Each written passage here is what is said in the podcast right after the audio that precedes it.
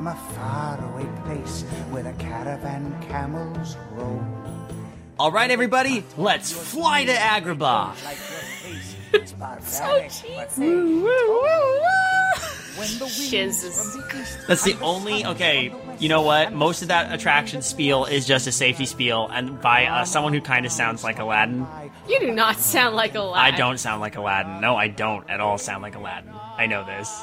Aladdin sounds like Steve from uh, Full House. I do not sound like Steve from Full House. No, I never made pretended to sound like Steve from Full House. Welcome to Animusings, everybody. Hi, I come from a land, from a faraway place where the caravan camels roam. His Uh. his name is David King. Hi, they, they cut off my ear because they didn't like my face. It's barbaric, but, But hey, it's, home. And over here is uh, the real diamond of the rough, in the rough in my life, uh, Caleb Kayla King. Hello. Uh, and because it is the Disney Renaissance time, everyone is clamoring to be a guest on this. but we brought.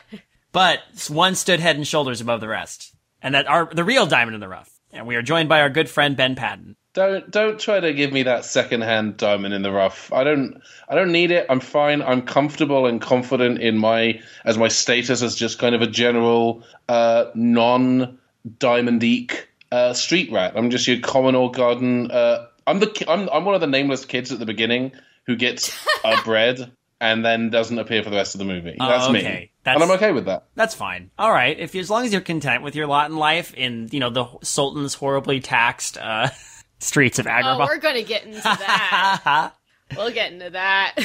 hey, what year is it? it's 1992. My, Hey. my sister is uh, six months old at this and young Kayla has just turned three.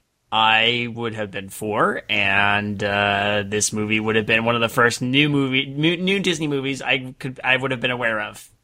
Man, I was six then. I was six when this film came out. Aladdin is, to the best of my knowledge, the first Disney movie uh, that I ever saw uh, at the cinema. When I, I, have a vague memory, I sometimes I get some of this memory mixed up with The Lion King, which we which we also saw in theaters. But um, I have a memory of my mum pulling me and my sister out of school for a quote family emergency, and the emergency was we absolutely had to go and see Aladdin right now. Oh wow! Um, so we did. We went to see Aladdin. I loved it so much that my friend uh, Adam and I, um, and anyone who's familiar with some of my recent tweets, this is not the same Adam who stole my Game Boy. That Adam can go to hell. This Adam was a cool Adam. Uh, he was a cool Adam with a with a great sense of humor, and uh, and he and I would spend what Americans call recess. Um, Wait, what do, you, what, do, what do the British call it? uh, uh, break. Oh, okay. Cool. Yeah.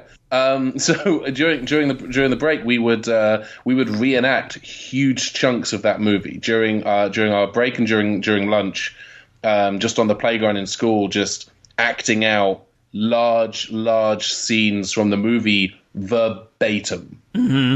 It left a very strong impression on me. And then um, uh, later, I, I got to play the uh, the the the Amiga version of the Virgin Interactive platform game, which famously came out for the Sega Genesis, and uh, it was one of the best-selling Sega Genesis games of all time, and indirectly led to the creation of Donkey Kong Country. Fun fact.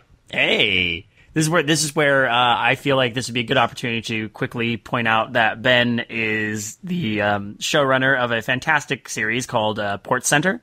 Yes. For those of you who good. don't know, Yeah, I talk about interesting, unique ports, conversions, re-releases of old video games, and I did a whole episode um, in the early part of 2019 breaking down um, different ports of Aladdin and also the influence that Aladdin had on the game industry at the time. yes, fantastic. Do you want to hear about the uh, the mo- my most recent uh, viewing of Aladdin? Yes, please. Uh, sure. It was pretty great. Uh, I had had my wisdom teeth pulled. Oh no. and uh, I went from sitting in the dentist chair, uh, watching them inject quote the tequila into the the drip in my arm, and then smash cut to me sitting in my roommate's car with a jamba juice. I don't know where this jamba juice came from, but I knew it was mine. And then cut from that to sitting on a couch watching bits of Aladdin. Like I remember watching chunks of it. Um, I know I sat and watched the whole thing, but I cannot remember doing so. oh wow. So that's that's the memory I will be most recently pulling from is that uh, that nightmare uh, dental atrocity brain p- soup uh, version of Aladdin that exists in my brain currently. Oh, fun. This will be amazing. yeah, we'll see if we'll see who has who saw the realist version of Aladdin, I guess. And I'm not talking about the live action remake that came out earlier this year. You- Which are- I have also seen, and I'm just going to say, spoiler alert, didn't hate it. It's not as good as the original, but I enjoyed it. I've heard similar things from similar people. I I've know. heard the same thing too. Now, it's kind of eerie that um, I think you and I had a very similar experience with Aladdin because um, after I saw it, um, uh, growing up, I had a um, ne- next door to me. There was a, a, a uh, my friend Bryce. He, his name was Bryce. He was like one of the first real quote unquote friends I had. Um, he had one of those big uh, trampolines in his backyard, and the two of us would often jump on that trampoline and just again, this is eerie, reenact Aladdin big chunks of it because it was fun to do. It was either that like- or for some reason the page master. I feel like your experience is more authentic than mine because obviously two thirds of the movie Aladdin does take place on a trampoline, and I didn't have access to one of those in school. So I feel Oh, like yeah, you had yeah, the you had the better ex- Aladdin recreation experience. Page Master though, your Page Master experience was uh, inauthentic. There were hardly any trampolines in Page Master, just the three, and I don't uh, remember. they. The one thing I could say is that as we jumped, uh, for some reason, every time we got to the part with the haunted house, uh, Leonard Nimoy would show up and he would start narrate playing that part of the movie, like just with us, and it was very strange. Anyway, you you know, playing Doctor Jekyll. Like Leonard Nimoy climbed over the fence. yeah, he would just show up, and we were like, "Who?" And then he'd go off and like, and then we'd look at each other, and go, "Who is that guy?" Well, I mean, you famously lived next door to Leonard Nimoy, so I- I mean, did he at just was, he was kind of the while to Wilson of uh, of your of the your home improvement life. yes, yeah. I was also best friends with Jonathan Taylor Thomas, but we'll talk about that another time. Uh, That's for your separate podcast, the Jonathan Taylor Thomas cast. Oh no, we're gonna discuss that during Lion King. So yeah. Oh, cool, cool, cool, cool. Uh, but yeah, um, this is um, like I, this is not one I owned. I never owned this one. I never owned it on uh, on VHS or DVD or anything like that. Uh, but I rented it a lot and I watched it a lot, and I, I enjoyed I enjoyed this one as a kid. I think I enjoyed it way more as a kid uh, than I recall. And having wa- rewatched it recently, um, I have some additional thoughts. But um, it's interesting looking at it with a, a different set of eyes. Um, and unlike uh, Ben, who was in kind of a fugue state, um, I uh, I did watch it pretty pretty much all on firing on all with my my brain firing on all cylinders. So um, yeah, I, I'll have some thoughts. Um, so uh, as I mentioned before, uh, the first movie I ever saw in theaters was Little Mermaid, but I was like a baby being held in my mom's arms while this happened. Aladdin, on the other hand, Aladdin is actually um, the first movie theater experience that I have memory of, and um, I mean, I was three at the time, so uh, and I remember vividly uh, running up and down the uh, like the stairs or like the sides. Uh, and there was another little kid also running around with me too. And uh, it was during the part of a, a whole new world. Aw. Like that is actually a memory that I have in my mind, oh wow. and that's my first. Uh, well, you you were clearly, if you were running around the theater, you were clearly very engaged with the material. oh, of course I. Yeah. um, uh, I this was a movie I owned. I I d- actually did enjoy this movie. I um I was Jasmine actually for Halloween a few times, if I recall. Actually, um when I was uh when I was little, um about like I want to see three turning four, my parents took me on a Disney cruise. Uh, and when I mean Disney cruise, it was a Disney World cruise. So that was the first time wow. I ever went to Disney World and there's a some I think there's somewhere is a picture of me and my dad, and my dad was dressed up as Aladdin, and I was dressed up as Jasmine when they do the those picture things. So uh, I have that. Um, I think my sister and I reenacted Aladdin a few times, but um, as an as I got older um, and became more of a geek in animation, um, I there was two things that influenced my knowledge and um, love of Aladdin. Um, I don't love it as much as Beauty and the Beast, just letting you know this, but I do have Aladdin fairly memorized, and it's due to two reasons. One, um, I bought a six dollar book, uh, used book, and this used book is called Aladdin: The Making of an Animated Film, and it's from 1992 Oh wow. and it is yeah and You, I know it's 1992 because Robin Williams' name is nowhere to be found in this book. They have to say the words "the voice of the genie," "the genie." They straight up call him Genie. like they can't. They don't say Wow. his name at all. They well, once we get into the history, I'll explain why that happened. But um, a second thing, and this is just how nerdy Kayla was.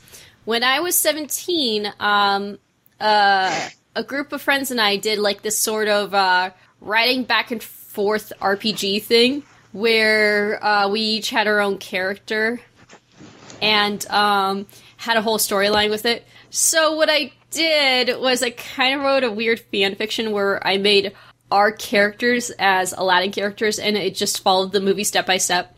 So I basically read the whole script and made fun of it using our characters.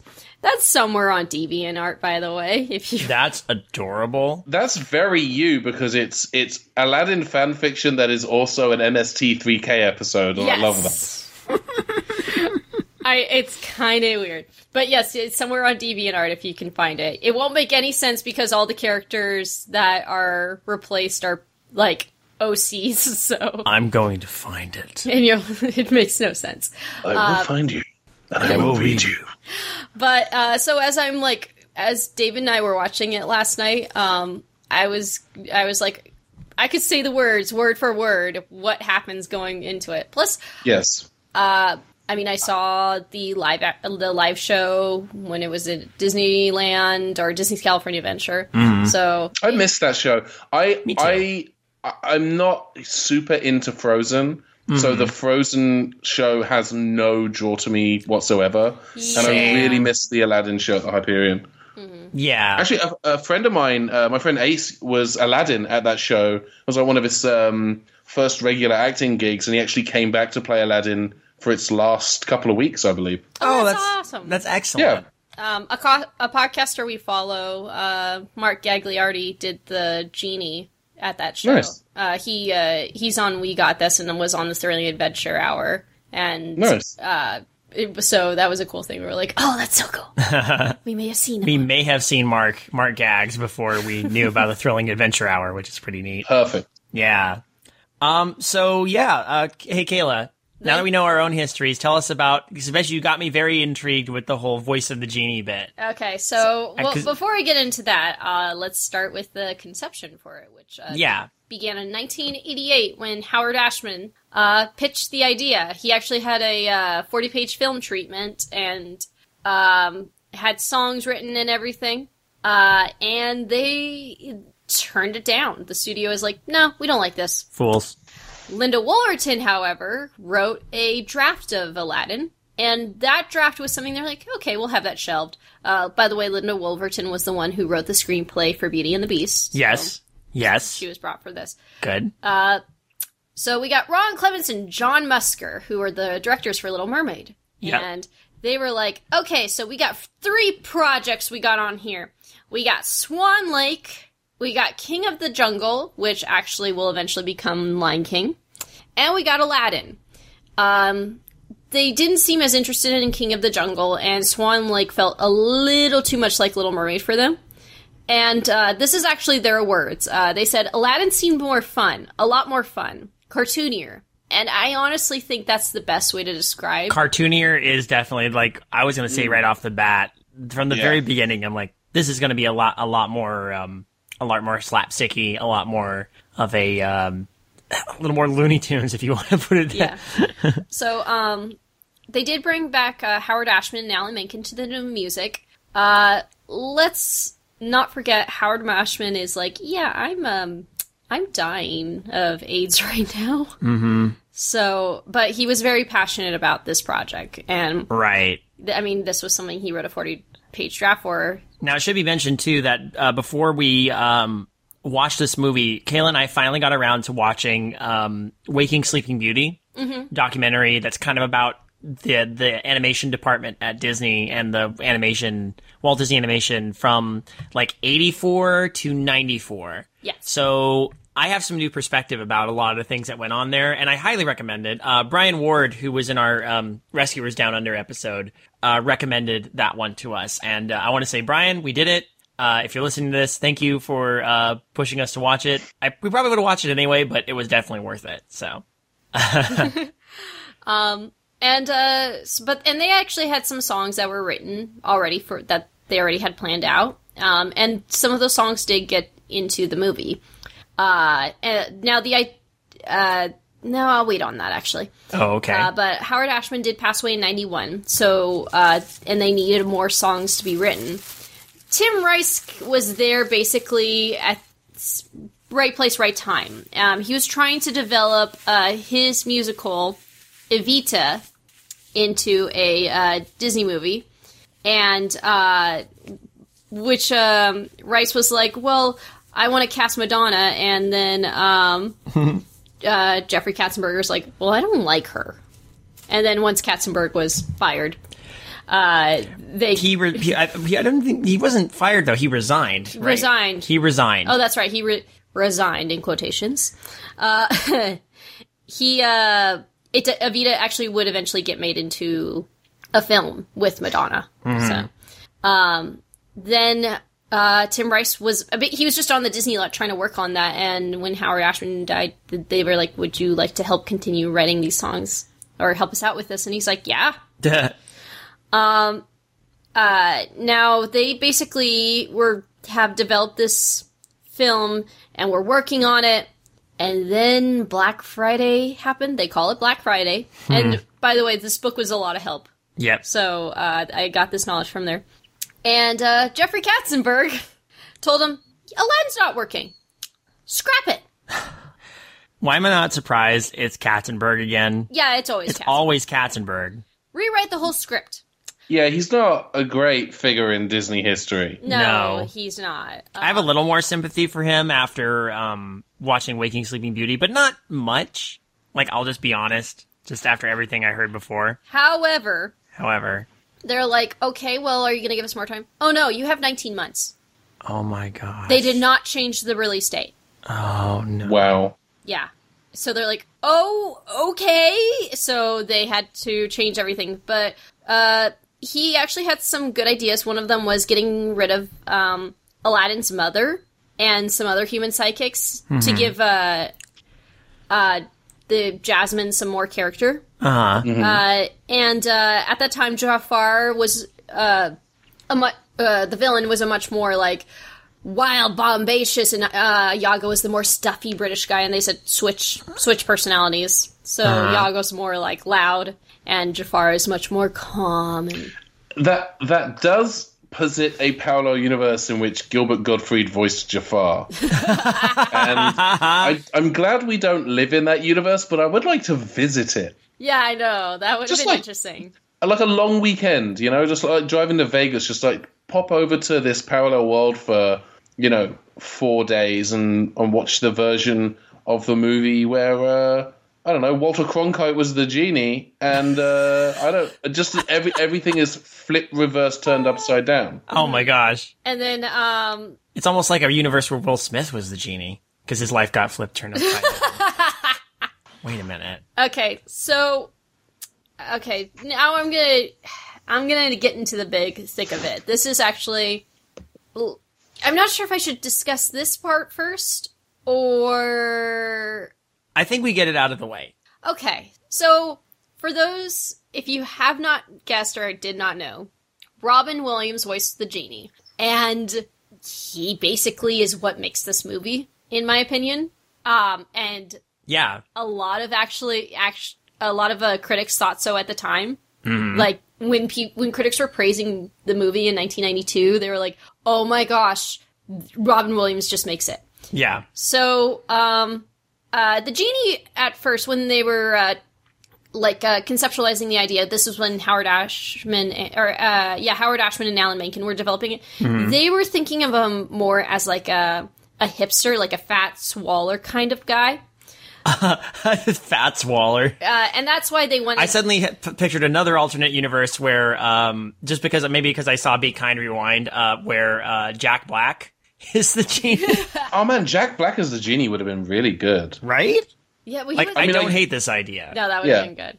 Now I kind of wish in 2019 Okay. Just saying, that's uh, a weird train of thought. Fats Waller to Be Kind Rewind to Jack Black. Yeah. so uh and the music they had was uh, like big band swing style as a result um that, that of course changed but that whole swing style stayed that's why that's right. And a friend like me kind of has that. uh friend like me and uh uh Prince Ali well Prince Ali's more broadway but uh friend like me has that uh swing style Yeah. so um when they were figuring out voice roles for uh, the genie, they wanted a well-known movie star. Now, normally they usually just get voice actors or TV actors, Right, but at this point they hadn't really cracked. They hadn't. Well, I mean, Well, they, they they had. had. They had. No, no, no. I mean, like, I'm not saying they, they in Oliver and Company. They obviously cast celebrity had celebrity voice actors. yes, For a lot of those parts, but um, but this time they knew they wanted someone big, and Robin Williams was their first choice. okay.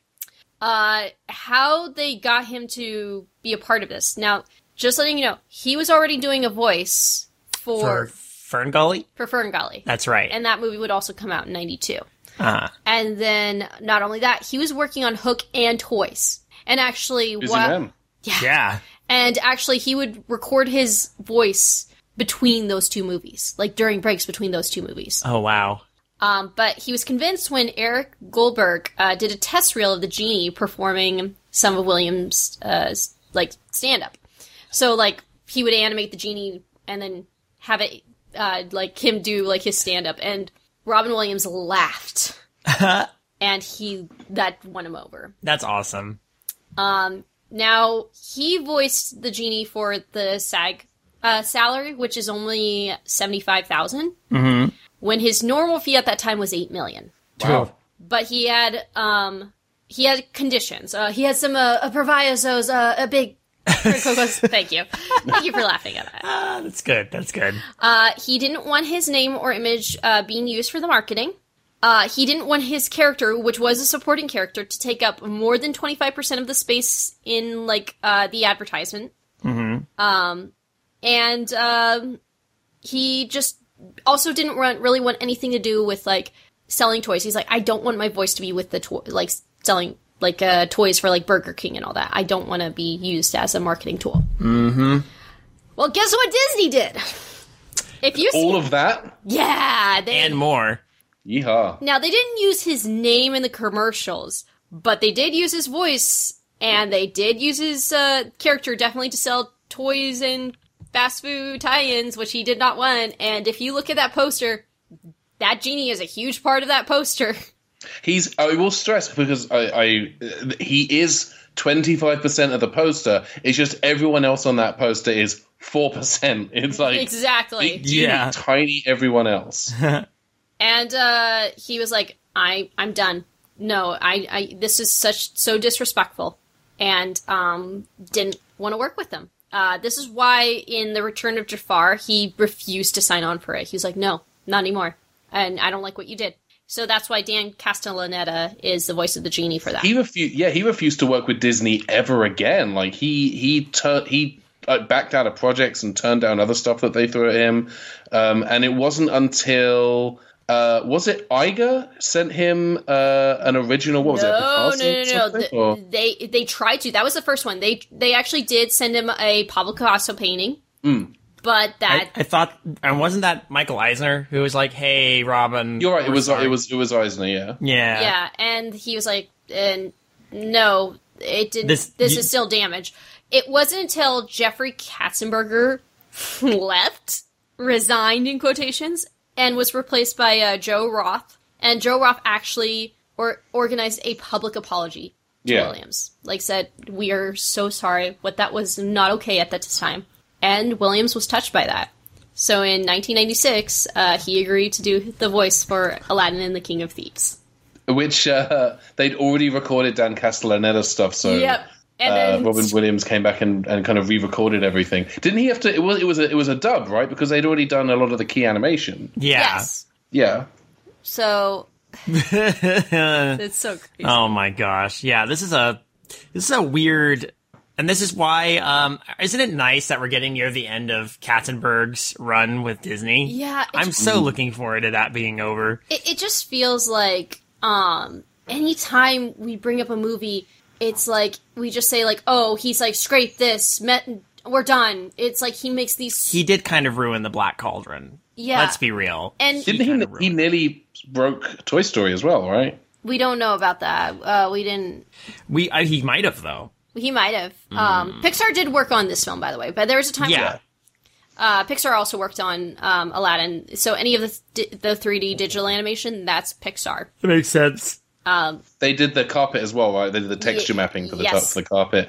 I Yeah. will share a couple of other tidbits, and I hope that nothing I'm about to say is going to step on any of Kayla's research.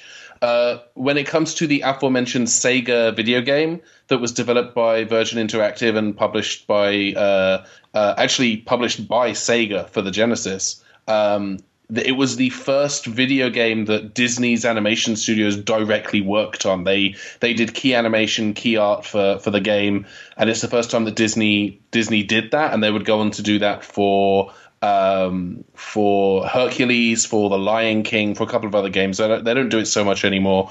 Um, but uh, also, uh, Aladdin was the first Disney movie to get a direct to video sequel. The Return of Jafar is the first Disney straight to video sequel. He began a long line of some uh, some not very good movies. No, Right. you are correct. I think I do want to pay a little bit of um, respect to uh, Return of Jafar and uh, King of Thieves. In the grand scheme of Disney sequels, uh, direct-to-video sequels, those two aren't bad. yeah, they're, they're pretty good. Like They're rough, but they're not yeah, bad. Yeah, I mean, for my money, the best sequels to to the best straight to video sequels are Return of Jafar. Mm-hmm. Um, I have very vague memories of the King of Thieves. I own it. I should probably rewatch it at some point. Uh-huh. Um, and um, I I don't hate um, Brother Bear. I don't hate Brother Bear two, and I don't hate uh, Bambi two.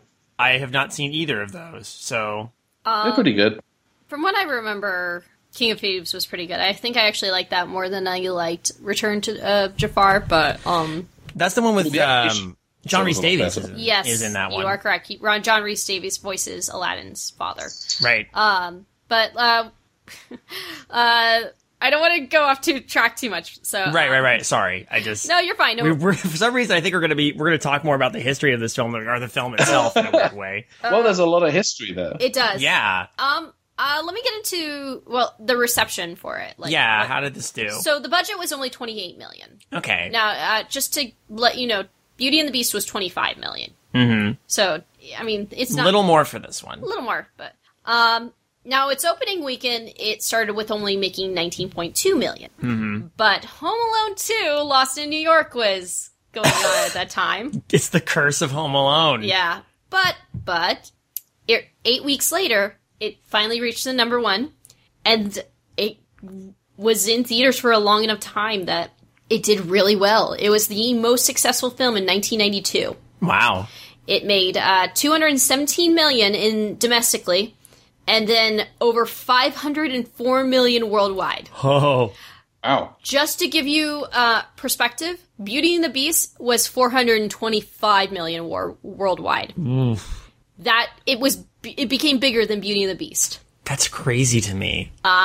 Now, uh, in terms of Academy Awards, um, it was nominated for uh, Best Song, or two of their songs were nominated for Best uh, Song, which includes uh, A Whole New World and Friend Like Me.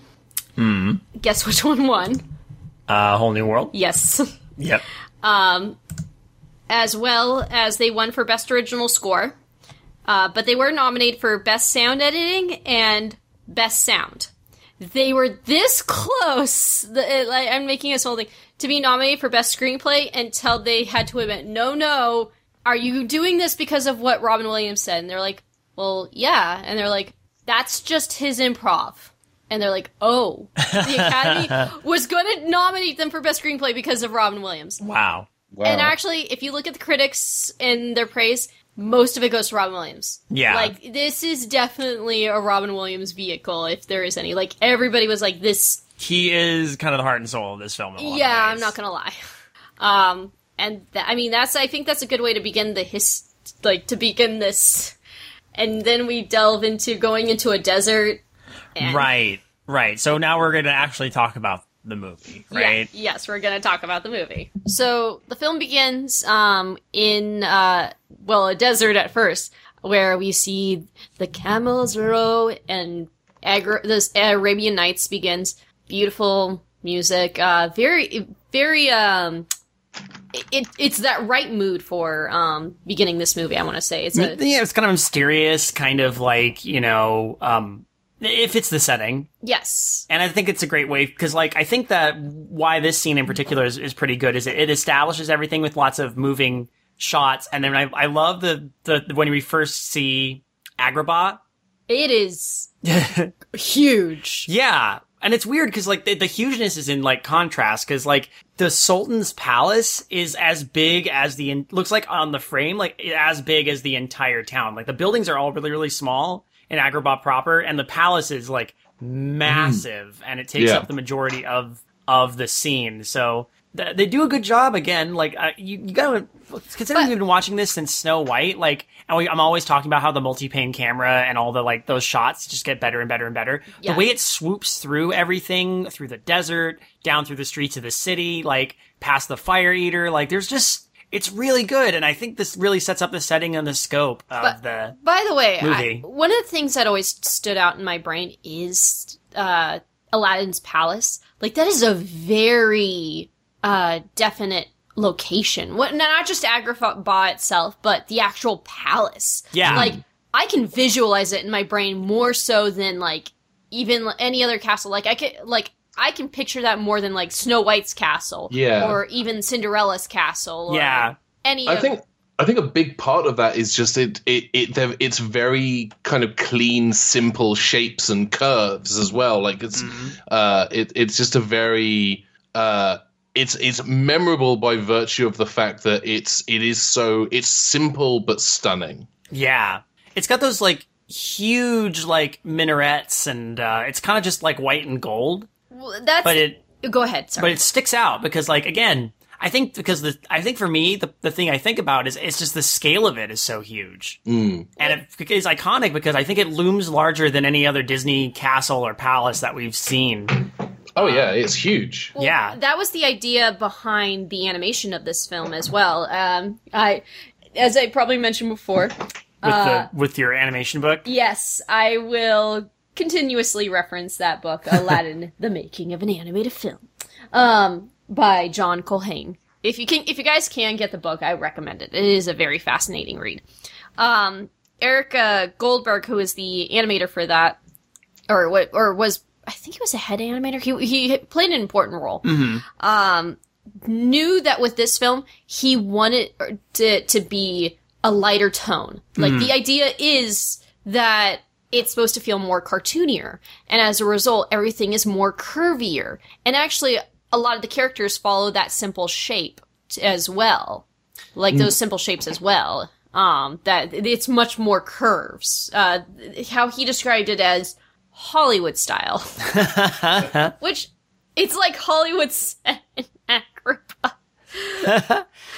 well i mean you look at you look at it makes sense to me because like you look at like a lot of the the old hollywood architecture and stuff and there's a lot of like arabian kind of curves and stuff anyway That's true. Think of like you know, like even at, at Dis- California Adventure, you know how they like the entrance to the to Hollywood Land area, but I don't know what it even is thematically anymore. That area since it's slowly being taken over by Marvel. But I, I think that in terms of like if you go to places in in in Los Angeles or in, in Hollywood specifically, like for example the Paramount Studios, the gates of Paramount Studios have, had those very kind of clear Agrabah esque curves, and there's a little bit of that to the the uh, uh, to the main gates at the Disney Studio as well. There's a, a lot of those uh, old studio lots have that.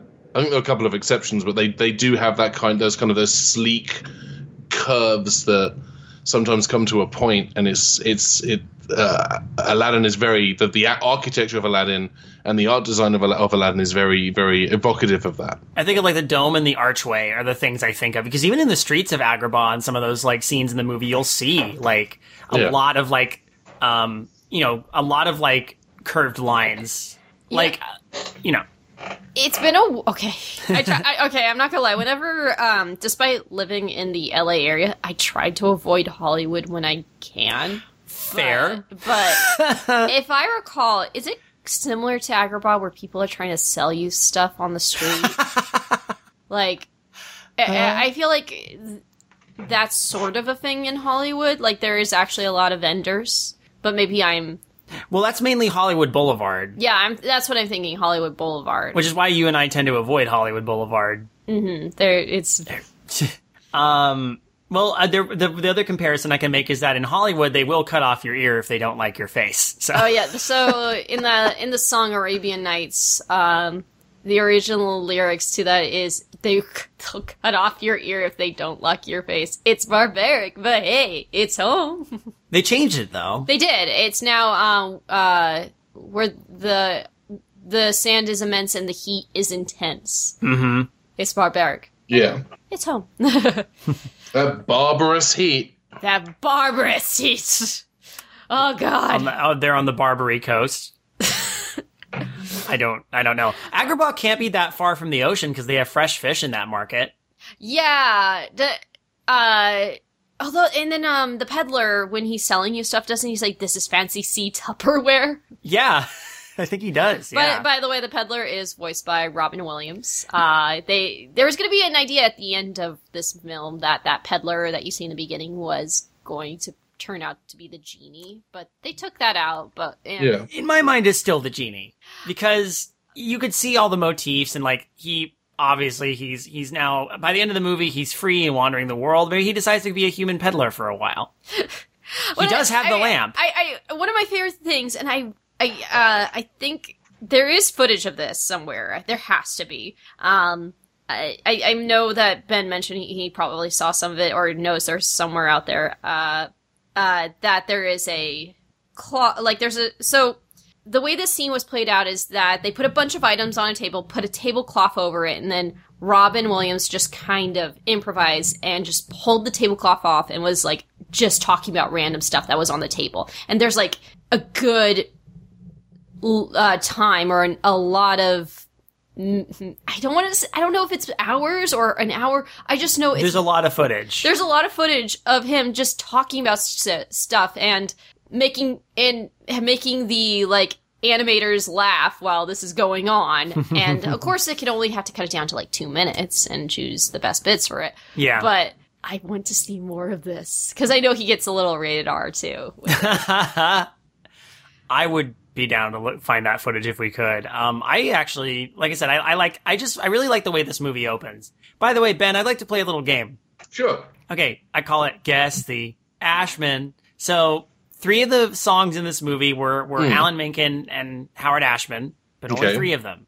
Uh, when we get to each of the songs in this movie, as we bring them up, I want you to tell me if you think the song is from your memory, if you think Ashman right. had a hand in it or not. so uh, Sure. as we mentioned earlier howard ashman did pass away during Yes. uh, during production of this so um, uh, he contributed some of the songs, but not all of them. While um, the others were written by Alan Menken and Tim Rice. Mm-hmm. And well, I guess we could say it's Ashman or Rice. which- Ah, okay, ah, yeah, Ashman or Rice. So let's start with uh, uh, Arabian Nights. Ashman or Rice? Ah, Arabian Nights. I I want to say this one is Rice. Wrong. Wrong. Yes, Ashman actually helped work on this. Okay. Uh, Shows what I know. well, it's it's Well, hard. the more you know. I mean, it's it's still got Alan Menken's fingerprints on it. Like that's the difficult part. Alan Menken worked on every single one of these songs. So Alan Menken poked each song. yeah. Uh, if it helps, think of it this way: you uh, you got Howard Ashman and Alan Menken who worked on um, Beauty and the Beast and Little Mermaid before this, Yeah. and then their main baby be- uh, before all of this was working on Little Shop of Horrors. Uh, Tim Rice was working on Evita, so if you know any of the songs from Evita, like "Don't Cry for Me, Argentine," Yeah, that maybe that'll help. I don't know. Uh, So yeah, the genie. I mean, since the pet, since it's still Robin as the genie here. I mean, do we want to talk about the genie at this point? Because like, let's be real, we're gonna we're gonna kind of talk. We're gonna talk about the genie a I lot. know. Okay. Um. Should we get it all out of the way up front yeah. about how okay. I, the heart and soul of the movie. Let's be honest. The heart and soul of this movie is Robin Williams as the Yes, genie. absolutely, hands down. No, no, there's absolutely no argument for me. Like, uh, I I know that you had mentioned before about the the the, the marketing fiasco that led to the huge fallout between Robin Williams and Disney. Um, but I think a, not just in terms of the film, but I think a big draw for getting people into the theaters to see the film in the first place was the fact that Robin Williams was voicing this character. Like they they they made a big deal out of the fact that look who we got.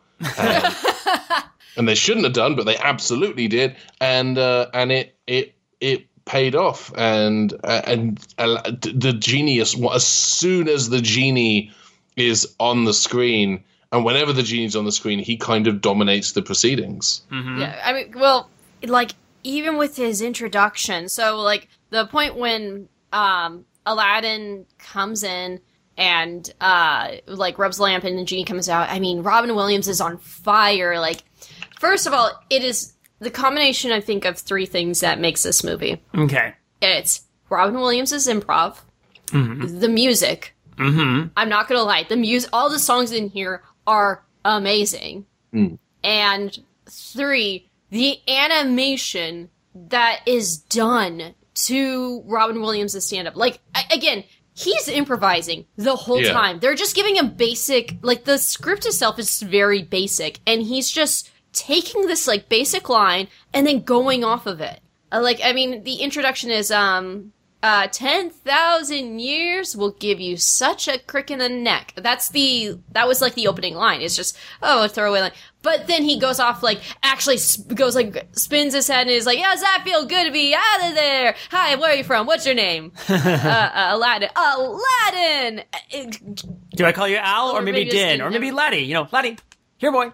All of that is just Robin Williams. And then the animators listening to this and going, okay, we gotta animate this. And they do! Like, In, with a compacted production schedule, Exactly. As well. Let's not forget that, like, Jeffrey Katzenberg basically said, mm, I don't like this, cut it off and said, you still will have this date to release it. And the fact that they're able to do that is insane. Yeah, Like, and it, and it works. It works very well. And it also, by the way, the genie as a character itself is, um, I, is very likable. And it actually, I think one of the things that I do like is the fact he is free transforming or is someone that w- would, like, just, um, He's a char- he's a character who can pass freely in and out of the fourth wall, which is pretty fun. Yeah, but not not just that, but um he transforms himself very easily. This is someone who has a lot of power. Like that that's the idea behind it is that um he has phenomenal cosmic powers. Itty bitty living space. But he he's, but still with this power, he's able to do quite a bit and if you think about it, what he's doing is kind of incredible. Like, uh, he's suddenly able to turn himself into a game show host. He's like making stuff appear and disappear like it's nothing. So it's so that shows his power, but he's just doing it for humor purposes. Man, he conjures. He, he's able to conjure like beings out of out of nowhere. Yeah, and like literal beings. Like again, when he when when he makes um Aladdin into Prince Ali and they do the whole parade, how much of that stuff is real people that he said like real sycophants, and how much of it is just stuff the genie has conjured into being? Exactly. And so this is, I, and it makes sense. This is a guy who's been stuck in his uh, lamp for thousands of years. So no doubt he's probably a little like, so he's probably, it's like, I have all this power. I need to work with it. I need to have fun with it. Like, un- or I'm going to be bored. It was a good idea to have the genie be a fun character instead of an intimidating character. Well, it could have gone different routes for a genie. Like the a typical. Think of it this way, uh, just as a character in itself. You got the genie. Right. You got a genie. They're stuck in a lap for ten thousand years. Mm-hmm. They have all the power in the world, but they are stuck, basically doing the whims of this human and just being like, Right. okay, here we go again. They could be either be extremely jaded and angry about it, or they go down the Robin Williams route and are being just having fun with it and just doing what they can within the limits mm-hmm. and just base and also going a little crazy too because they are a little he is kind of a little crazy. This is a guy making references no one would ever get technically in this world. Yeah, it's that's just for us. It's for us. It's not for Aladdin. Aladdin's not going to get that Rodney Danger- Dangerfield impression when he's losing uh, chest to the carpet. No, he's not. That's He- yeah. he's not going to get how Jack Nicholson is telling him, uh, if you like, you gotta be a straight shooter, dude. You gotta, like, no, that's the audience that gets it. And like David Yeah. said, fourth wall breaking. He's got phenomenal cosmic power. He knows we're there. Yeah, oh no. hey, at the end of the film. Made you look. Exactly. um, actually, uh, speaking of, um, I'd like to talk about Aladdin. I, I know I'm going, cause, uh, he is the main character of this. Yeah, he is kind of the main character. And I know it, it, the film is about him still. Like the genie does make this. Let's not let's not kid ourselves. Yeah. But how is Aladdin as a character? The way we're introduced to him is um, through one jump. We see him um, just uh, trying to get away from guards. One of them voiced by um, what's Jim Cummings. Thank you, David. I appreciate that. Jim Cummings does a few voices in this one, actually. I Yeah. recognize him in a few places. He's the one guard, uh, the leader of the guards. He's the, the, the fruit seller who tries to cut off Jasmine's hand with I a think so. scimitar. Well, I don't. I'm pretty sure Don't quote us on that. I know for a fact he's the head guard. That without a doubt. he's definitely that guy. but um he his voice is recognizable in a couple other places so um yeah he is so aladdin is uh just talking about how agrabah is basically a uh, bad economic system and Is he? Is he though? Is no he, no he's not but it's shown through his actions uh okay okay sorry sorry so what do we think of aladdin Well, he's there. No, no, he's he's fine. He's a good he's a he's a good protagonist. Again, I think it's interesting because he's, he's um he's got agency enough to like carry himself through the movie, and you, I kind of like how he's able to just parkour his way out of situations. Yeah. But I mean, like. There's there's this whole theme in the movie that comes up about you know what it means to have. Uh, I feel like one of the you know one of the big themes of the movie is what it means to have like freedom. So you got three characters. Three the three main characters are trapped in different ways. Uh, Aladdin is stuck in a cycle of sort of poverty where he has to steal to survive. Jasmine is stuck because of uh, her lineage, and the genie is just straight up a slave. yeah So like, how do each of these people? How do all three these three people look at freedom, and how do they gain it? So Aladdin, he seems oh he could just run around and steal stuff, but he's always got like people at his back. He actually seems to have the kind of he, he has a good attitude about it. He's good at it. He's funny. He's sarcastic. He's uh, he's entertaining. I think he shines most when he's with either the genie or Jasmine. he plays off and i think that's probably another reason why they have Abu as well he does well when he's playing off other characters Yeah.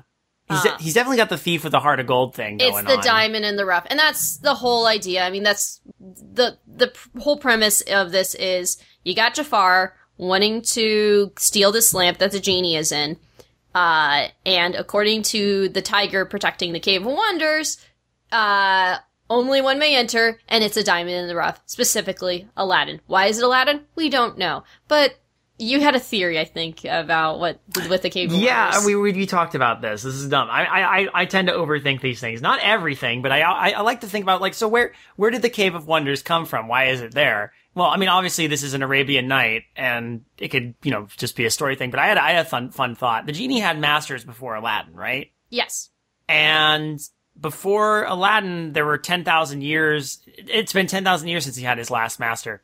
What if said the previous master of the genie created the cave as a means to protect the lamp? I think no. I think it's a more selfish reason. I Well, yeah, yeah, yeah. Like I'm going to Ah. make a cave, uh, an impenetrable cave with all these treasures to protect my gold, to protect my gold, but also Protect to all protect my. the lamp. I want you to protect all my nonsense, and if anyone else touches my nonsense, drop a lava on them. Have everything Erupt a turn into it. volcano at them. Yep. yeah, destroy them. Everything becomes magma. Everything magma. Because that's the idea. The, no masters asked him about, oh, what would you wish for? Do you want to be free? Like they didn't never care about what the genie thought. I Mm-hmm. think it was more, well, the genie's in there, and technically anybody can touch it. He was more focused, like, but these are my gold. This is my jewels. Anyone touches them will die. So uh, based on that theory, though, why is Aladdin the only person who was allowed to get go into the cave without being destroyed by the cave? I wonder if the third wish is like, uh, I don't want some, uh, maybe that's why it's like, uh, why diamond in the rough? Maybe there isn't. Okay, maybe it's not a human. I don't know. It's a it's a The theory. genie could have had all kinds of masters who weren't human. Remember, he he says to Aladdin, "You're a lot smaller than my last master. Maybe his last master was a Rakshasa or something." that would explain go- the go tiger. in- go that would into- explain the tiger head. go into D and D territory. Hey, and- Rakshasas are, are established mythology, man. But yeah, Well, I mean, they, they that's something, and um, something I'll be doing throughout this episode is talking about the live action version because they do kind of play with that a little bit more in the live action version. With one of the first things the genie says is like, "Where's the guy? Like, you're just the minion who's been sent to get the lamp, but." There's always like a bigger guy. He's got a scout. Like they kind of play with that idea of, you know, He's not as well. Again, diamond in the rough. Yeah. I made that song. Uh, good good song. uh, Was that Ashman or Rice? it actually, let's get into. it was uh, Reisman. Actually, It was Riceman. Yeah, let's get into uh, one jump. By the way, catchy song. Really? Well, yeah. A quick pause to go back to one jump. Yeah, so we can play. Yeah, So you can play guess guess the Ashman. guess the Ashman. Yeah, All right. So so Ben, is this Ashman or Rice? Uh, which one? Uh, one jump. jump. The Oh, one jump is definitely Ashman. no, it's not. No? no, it's Tim Rice. Good God. I know nothing. I'm ignorant. No, it's hard. This Yeah, is- I, I, I, I, Kayla was challenging me with this as we were going through. yeah, we were watching the movie, and I was I like, think I got two out of three or something. I don't remember. Yeah, he thought this was Ashman as well, and I'm like, no. And he's like, what? Because it's a very Broadway. This feels very. It feels. Yeah, it feels Ashman-y. He did write. So he did write a bunch of songs for this, by the way. Um, and uh, one of them was going to be "Proud of Your Boy," which got later sa- sung by Clay Aiken. I think it's in the Broadway version now. I don't remember. Uh, but uh, that song is basically when they were going to have uh, Aladdin's mom in the movie, but decided uh, let's not do Oh that. yeah. So that way, uh, Princess Jasmine can have agency. And actually, uh, we can talk about Princess Jasmine, or do we? Is there more we want to talk I think about? there's there's more. I want to I want to get on this diamond in the rough thing. Okay, go ahead. I feel like that's the thing. It's like, you know, evil recognizes evil. What if someone was like, hey, as a countermeasure to protect the lamp, only someone with this kind of spirit can go in there and get it? What if You it- know, What if it's like Someone who would never use the lamp for selfish reasons, because that way the cave has a perfect security measure. And I, or someone else who decides to use the lamp, but mostly me, I could just send someone in there. You know, it's again, someone See- like Jafar. That's an interesting theory, but it is contradicted by two things. Firstly, Aladdin absolutely uses the lamp for selfish reasons. His first wish is make me cool so a girl will like me. Right. Uh, and also, it contradicts your um, spoiled brat theory of where the Cave of Wonders comes from. That's true. That Oh, means, that's true. Well, I'm saying like a selfish person who would make those wishes could still try to, as a security measure, make it so other people with selfish wish purposes I an don't idea. go in there and get the lamp. What if he's like, wait? Because like, what if have what it- if the treasure's just a booby trap? Like, it's not actually treasure; it's just a booby trap. What if he says? What if it's like, oh, you can't make it a foolproof thing, or you won't be able to go in there? It's like, then have it be, have it like only one other per, this type of person can get there, and make it a. and then me, and then he died, and then ten thousand years passed.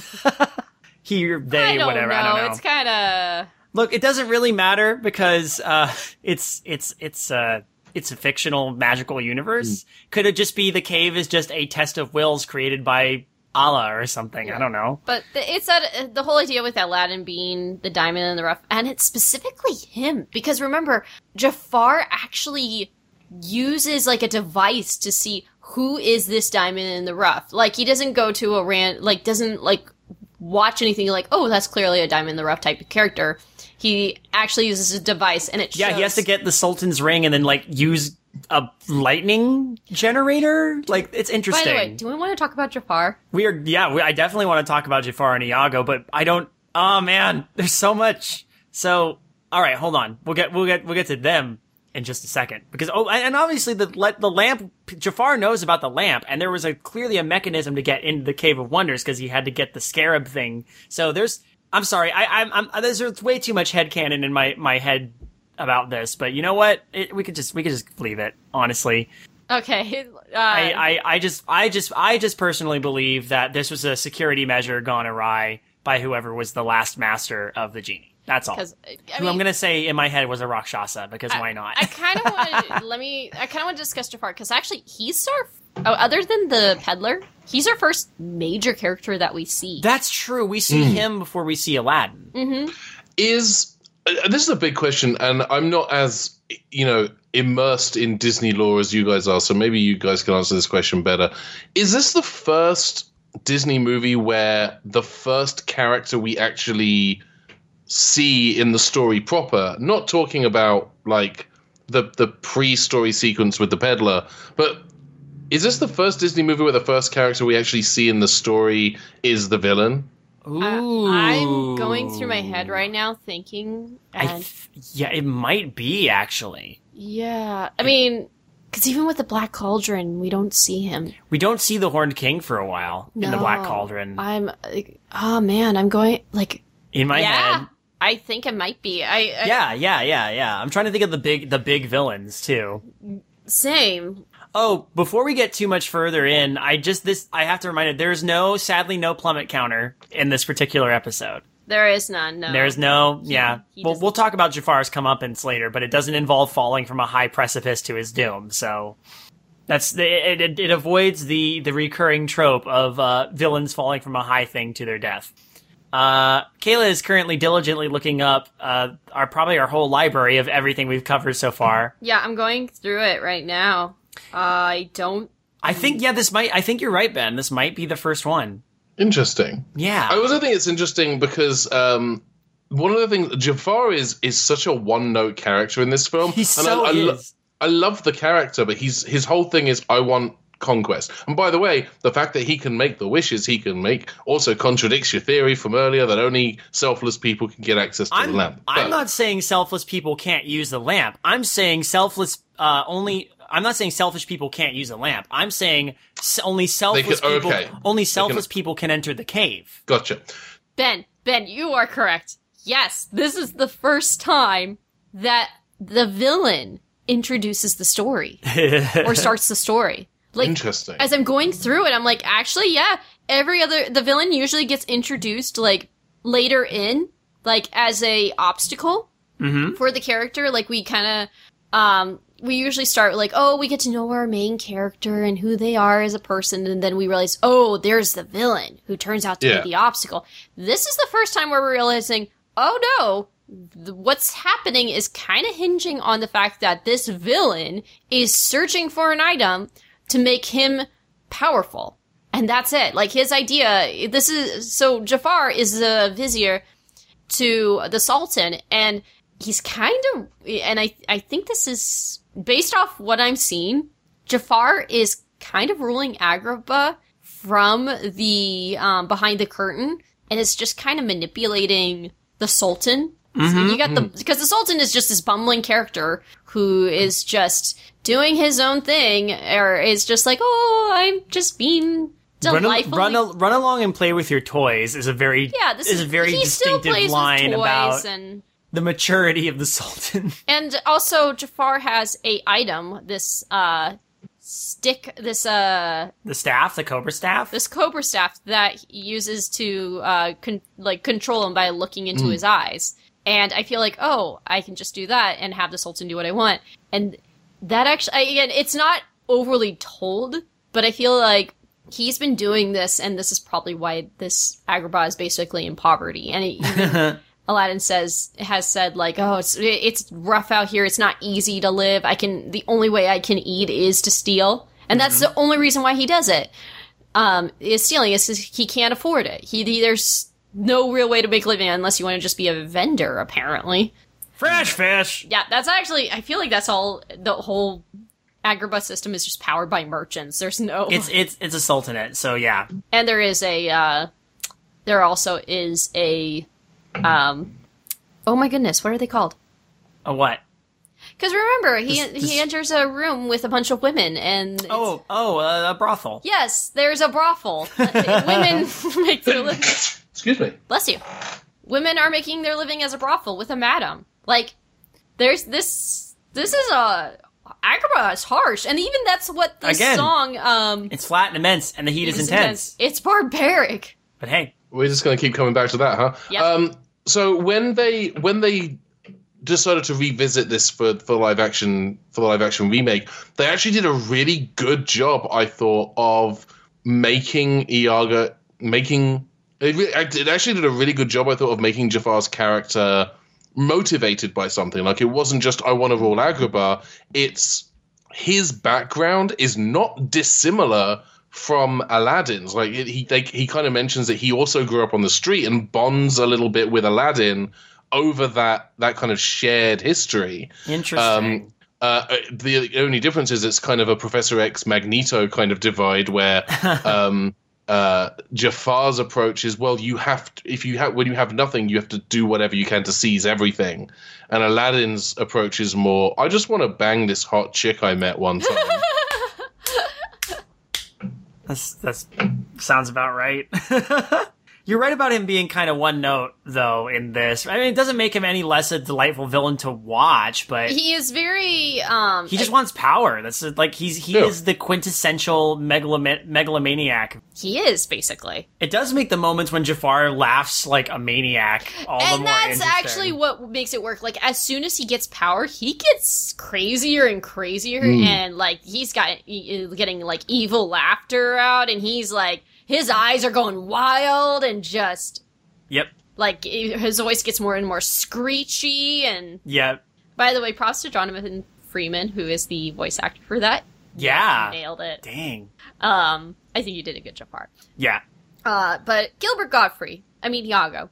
I mean, there's there's Well, they no, it is actually. I read it in the book, and this is like you can obviously see it. Like once they heard, oh, Gilbert Gottfried is going to play Iago, they made Iago look like Gilbert Gottfried. He, th- it's Yeah. basically Gilbert Gottfried as a bird. that's not that's surprising, but yeah. Yeah, Yeah. it's Gilbert Gottfried and he's a bird. He's he's a lively parrot yeah. Uh, there, there actually is a bit, pining for the fjords. and he, I mean, he doesn't improvise as much as uh, Robin Williams does. But um, there is a point where Gilbert Gottfried, or sorry, Iago. I, I, I, I that wasn't intentional. Sorry, that really wasn't. Okay. uh, there's a part where like uh, they've been caught. Jafar and Iago have been caught, and the, Iago's like, "We gotta get out of here. We gotta leave. We gotta skip town." And he's going through uh, this, and he's like, uh, "And uh, how about this picture? I don't know. I don't think I'm making a weird face in them." Apparently, Robin Williams heard that and started busting up laughing. Oh, really? yeah. But that was improvised by Gilbert Gottfried. That's great. I like that. How about this picture? How about this picture? I don't know. Yeah. Um, well, that's interesting though. I, I, I do, um, now, as was established earlier, Kayla and I haven't seen the, the new, the like remake of Aladdin. So it's always curious to know like what they've done in the live action version to like differentiate Yeah. it a little bit. Cause I always feel like they're trying to expand on the, um, they try to find little places to expand on that narrative. And you even said Yeah. earlier that it's, it's partially just to explore certain criticisms that are leveled against like stuff like this, you know? Yeah, and, uh, and Aladdin's is Aladdin is as guilty of that as as you know Beauty and the Beast and Cinderella and uh, Maleficent were, but um, there is and the Jungle Book where they they changed. Um, uh, I want to be like you. They changed the the an ape like me line to make it more scientifically accurate, which is weird. But um, for Aladdin, uh, I feel like there are a lot of changes that they made where I, I I'm surprised by how smart the choices were. They made a lot of smart choices. I don't always think they were executed perfectly, and uh, but again, I don't know how much of that is. I don't think they did. They executed on the on the idea in a way that worked, or how much of it is Aladdin is one of like my top three favorite Disney movies of all time, and it's difficult to separate. Like, because I'm one of those people that there is there is this prevailing idea in culture right now that if it is a remake, it is bad by default. But we have so many reboot, reboots and remakes and revivals of projects that contradict that that idea, like Battlestar Galactica, Doctor Who, The Fly, The Thing, Scarface, like movies that we acknowledge to be really good films, or that, or that, or that are you know franchises and stories that are accepted by the masses to be really really good but that owe their existence to the fact that they are reboots remakes or revivals of something that came before. Mm-hmm. So my instinct my my philosophy is not remakes are bad. My philosophy is a remake is just us humanity doing what it has always done, which is retelling stories. We've been doing that since the beginning. Aladdin is in and of itself a retelling of a story. It makes uh, I don't have a problem with Disney going back and saying we're going to retell this story again. My problem is is the creative team up to the task of telling that story. And I think for the most part, yeah, actually, I think the cast worked really well. I think that when it comes to the genie, you can't recreate Robin Williams' performance. There's no person on this planet who could do that version of the genie. So the mm-hmm. solution is don't have someone else do their take. And and and Will Smith, to his credit, does a really good job. Like Will Smith's genie is an interesting character, and he's not trying to be Robin Williams' genie ever. At no point in this movie. Yeah, I think the the difficult thing going for um, Disney right now is the fact that they have to balance what is a better, what is a retelling of this that's a that is its own thing, but we still kind of have to have a little bit of fan service for those who grew up with the original animated film, and that it is a typical that is a typical thing to balance. Like Yeah. I um we talked about um Beauty and the Beast and uh, like the animated version versus the new one, and um I absolutely adore the animated version. Like I, I mentioned, it's my favorite film. I cried when I rewatched it. Uh, but um and I saw the live action in theaters because I'm like, okay. And I did get all of the Disney feels. I did get all of those. The movie is okay. I'm not, it, it's, there's a lot of parts that are problematic in a way, just in a filmmaking standpoint too. And, um, and just uh, some of the way that, that it's filmed was really poorly. I'm with you because we saw it together. yeah, but, um, it does give the Disney feels though. Yeah. Um, I think it's a little too close for comfort, and then they added some parts just to be like, but this course corrects what was in the original, and it it's like if you're going to redo Beauty and the Beast, make it its own thing, because technically, the the Disney Beauty and the Beast, the animated one, um, is actually a retelling of another film, uh, Jean Cocteau's La Belle and la Bête. They take a lot of reference from that, like a lot Yeah. of things that La Belle and la Bête did, like having a villain and putting it in a castle where the items move and such. That comes from that film and not the original. And actually, um, Beast looks a lot like the Beast from La Belle et la Bête. So, but it's still its own thing. So it's still a, it's a retelling. Again, the idea, tale as old as time, but it's and this is an, and this this I mean com- coming back to Aladdin is another Arabian Night. Yes. Um, I feel like with I'm looking more forward to Mulan uh remake, and the reason for this is um uh because a lot of people are complaining like, but where's Mushu? Where? what about the songs? This is uh This is what I want a remake to be. No, and Like it, well, I- ideally, if it all goes well. Well, the reason why I think the route they're going from what I'm gather- gathering by the trailer, maybe I'm wrong, but it's going the Wuxia route. And I like that. That is a brilliant idea to do. Like, if you're gonna do Mulan, go the Wuxia route. Like, um, I, I'm a huge fan of, um, Hong Kong action films. Mhm. And I want this film to feel like Crouching Tiger, Hidden Dragon. I would love this film to feel like Come Drink With Me. Like, those type of films. Yeah. This is the perfect setting for this, and the fact that Disney is going that route would be amazing. Like, as a retelling of Mulan, it becomes its own thing. Mm-hmm. Like, it's telling the same story, but it's becoming its own thing, and I would love for that to be that case. And that would be a good way to adapt it without feeling like fan service. Yep. And, oh, there were problems in Mulan, we have to course correct it. Um, that said, this is don't get me wrong. This is a great tangent. I love where this is going. But uh, Sorry, let's, sorry. Let's, let's roll back to to the to the animated Aladdin real quick. Yeah, I know. That's, Right. it, here's the thing about this Aladdin. This isn't it, again the things that make this film great is the is is Robin Williams, the songs, and well the relationships between Aladdin with Aladdin and Jasmine, Aladdin and I need to bring this up. We are not going the normal route right now. No, I know Normally, this. we would go in depth with the, throughout the film, like step by step and we realized that's not going to work here because maybe it's I don't know. It's not a bad story. It's just No, it's not a bad story. It's just that I think because it's a car, it's more cartoony. Yeah, It's more, it's a little more slapsticky, and it's and it, and you know the the heart is different. Like Beauty and the Beast has a has a more has a rich, complex. has a very story. rich has a very rich story. And not that aladdin doesn't but the composition of the story i think this kind of like when we when we were doing the rescuers the rescuers down under um the composition of this i think lends itself better to like just looking at different points of the movie that stand out as opposed to like going scene by scene by scene. You know what i mean? So um i'm honestly fine doing it this way too. I think it, it let this kind of movie lends itself better to that kind of discussion because it is more lighthearted. It is more of a feel good. It doesn't have the same sort of like. I'm not saying that the others weren't. It's just that this this particular movie is more, for lack of a better word, fun. Yes, It's a little more whimsical. it's a very whimsy. It's very movie. whimsical. Um, actually, uh, should we bring up Jasmine? Actually, I really want to talk about Jasmine. I would love to talk about da- Jasmine. Would you love to talk about Jasmine? Jasmine's great. I love Jasmine so much.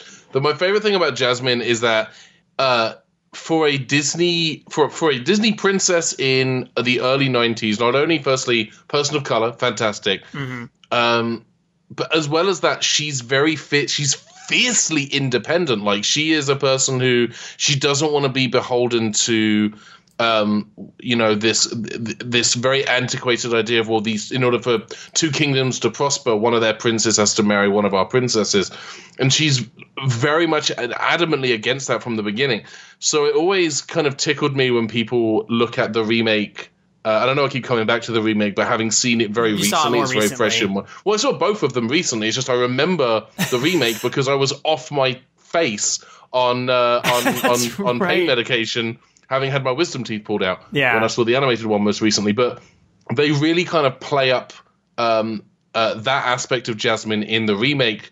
And that led to some people saying, well, well, they've made a, an SJW version of Jasmine. But if you watch the original, she's so that person. They just kind of crank it up a little bit in the remake. And that, that's one of the things I think that really sets Jasmine apart from a lot of other um, Disney princesses. I, I would say between Belle and um, and Jasmine, Belle and Jasmine kind of really broke the mold for what a Disney princess was. Because before, really, a lot of Disney princesses were just kind of peril monkeys. Uh, that's not. I don't think that's the case with uh, Ariel. I think Ariel was the one who started that, but I feel like uh, Belle and Jasmine progressed that. We did like I, I, I like David and I watched The Little Mermaid uh, recently, and while watching it, we realized Ariel is very. It is definitely a character that actually tr- does like is a very stubborn character. Yeah. And that's the one thing about all the these three Disney princesses in the late 80s, early 90s. They're very stubborn and they're trying to go against that whole mold of I have to be this is how a woman or this is how a, a princess or this is how royalty or this is even how like a society person is supposed to be Yeah, I, and we discussed it in the Little but with Ariel, for her, it was she did it because of a passion she had. Hmm. Less, and it it's based. The whole prince thing was just a like, that's it, I'm doing this. No, actually, sorry, it was a catalyst. Then her dad basically destroying everything became the catalyst. Like, that's it, I'm done. Do, everything do. I want is here. Everything here seems good. Everything sucks here. So I'm going to do this thing. Yeah. And then Belle was just like, this place is boring and, and I- odd and antiquated. I want a, uh, something more out there. And then she does some cool stuff and has agency and, um, ends up, get, ends up becoming a princess by the end of it. Uh, uh, uh, Jasmine is someone that she ha- she feels this way because I mean she said over and over it. People tell you where to go how to dress. She they she is not allowed to think for herself ever. Like every decision is made for her. Mm-hmm. She's basically a prisoner in her own home. It's like nope this is the food you eat. This is the clothes you're gonna wear. Sorry. You've never, she's never, she Your life establishes in the movie that she's way. never even left the palace in her entire life, which is not that weird because the palace is as big as the entire city of Agrabah. So, but at the same time it's like no you're you have to do this you're a princess you have to do this You know what's fascinating about that though? I don't even think the Sultan entirely understands why he does that. Like he's just like, but but it's just because it's the law, and it's not until the end of the movie that he's like, well, I'm going to change the law. But he's like, he's such a stickler for tradition without knowing why. You know what I mean? Mm-hmm. So he's just like, no, this is just the way things are. You need to behave like the way things are, and like she doesn't want to, and I'm like, cool, okay, awesome. Um, I I really I think the thing that I like a lot about Jasmine is she she goes for it And a lot of my favorite moments are actually when she interacts with Aladdin because I like They the have good chemistry. I like the, the the moment when they meet in the market and they start improvising off each other in order to get out of that situation with the Oh, stolen apple. yeah. I love that scene. I love the way that they play off each other. That scene is so funny and the way that they Oh yeah, she has no problem going up to the camel, and he's she's like, "Oh, hello, doctor. How are you?" Like, That's not the doctor. with the Jesus. crazed eyes too. Like, she has no problems doing things silly and going off of it. And they again, Uh, they she, she shows it again later when she has to quote unquote seduce Jafar in order to distract him. yeah, that's That's bold.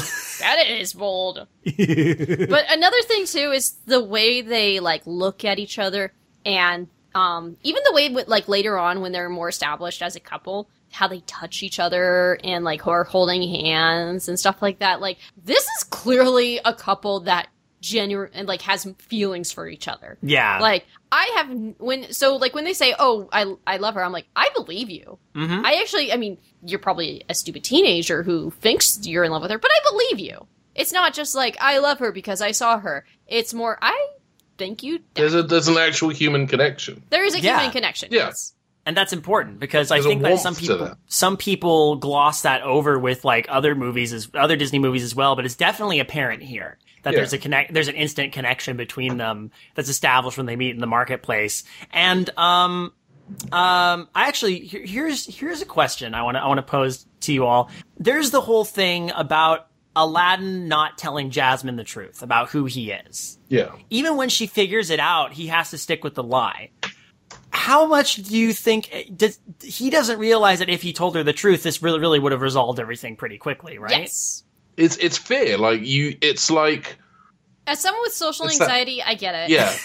I, get, I, I absolutely understand that. It's like telling someone something in a moment that you think, yeah, this is this will just be funny and cool, and then people believe it, and then you're you don't want it's it's you know months years down the line, you're like, I lied to those people back then, mm-hmm. but I don't want to ruin what I have now, and that, that and that's that's messed up, and that can lead to some messed up choices, and and I think that's one of my favorite things about this version, the Disney version of Aladdin, over the kind of the traditional story of Aladdin, which is boy gets everything, loses everything, gets it back again. The, the the the spine of this story is not about him getting everything back again. It is about him learning to be true to himself. Because that's the idea. He he is not happy with himself. He is Yeah. not happy with the fact that he is a uh, basically is a street rat, quote unquote.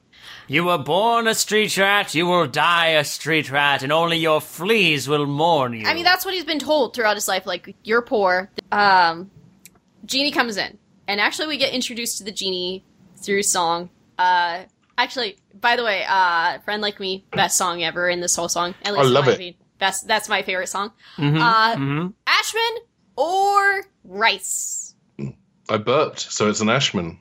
You are correct, sir. Yeah. ding ding ding ding ding. So, uh, yes, uh, this is an Ashman song, and it's oh man, It's so good. it is so good. We were It- we have it's we do so have to we do have to mention each of the songs at least once, even if we are kind of bouncing all over the place. Yeah, and then this leads to basically um, uh, Aladdin making his first wish, like you said, uh, wants wants to impress a hot girl, uh, which is uh, which is I'm going to be a prince. And then when he gets introduced as a prince, they go all out, Mhm. like dang Uh, Rice or Ashman? for Prince Ali. Rice. No, Ashman. I'm one for four right now. Yeah, Do you know what I was thinking, Ashman? But I thought I'm going to say Rice because I bet it's Rice. no, it's Ashman. Here, Ashman did all of the genie songs. That makes sense. Yeah.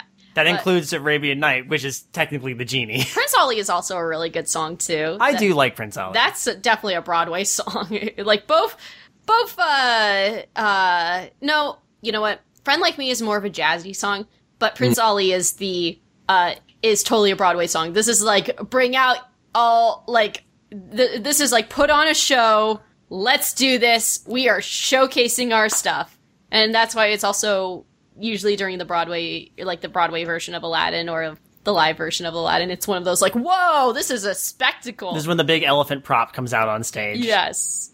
Who is also voiced by Frank Welker. Yes.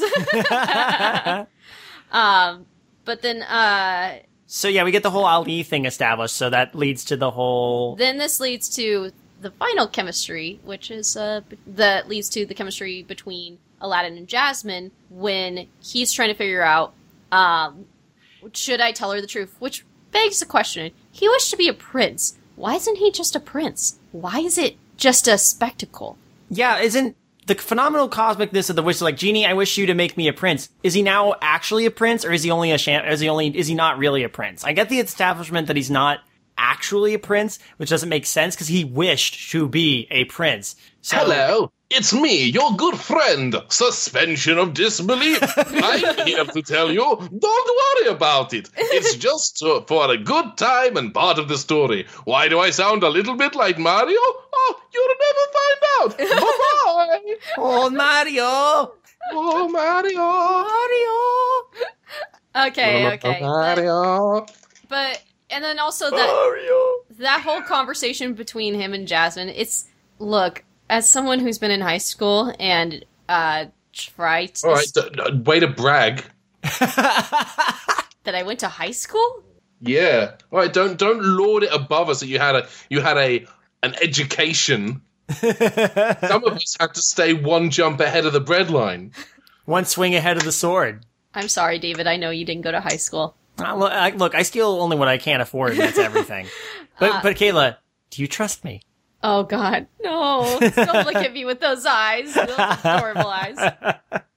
That is a good moment, though. That that repeated beat of you know, do you trust me? By the way, I like the fact he's like trying. So before we begin that, that whole scene where he's trying to like get her, um, uh, like trying to get her trust her, trying to get him her to like him. Uh, and he's just trying to act all, look at, uh, I'm a prince, uh, yes, I'm great, and she's totally seeing through it. Mm-hmm. Like, she's just like, uh, no, you, you really don't get it, do you?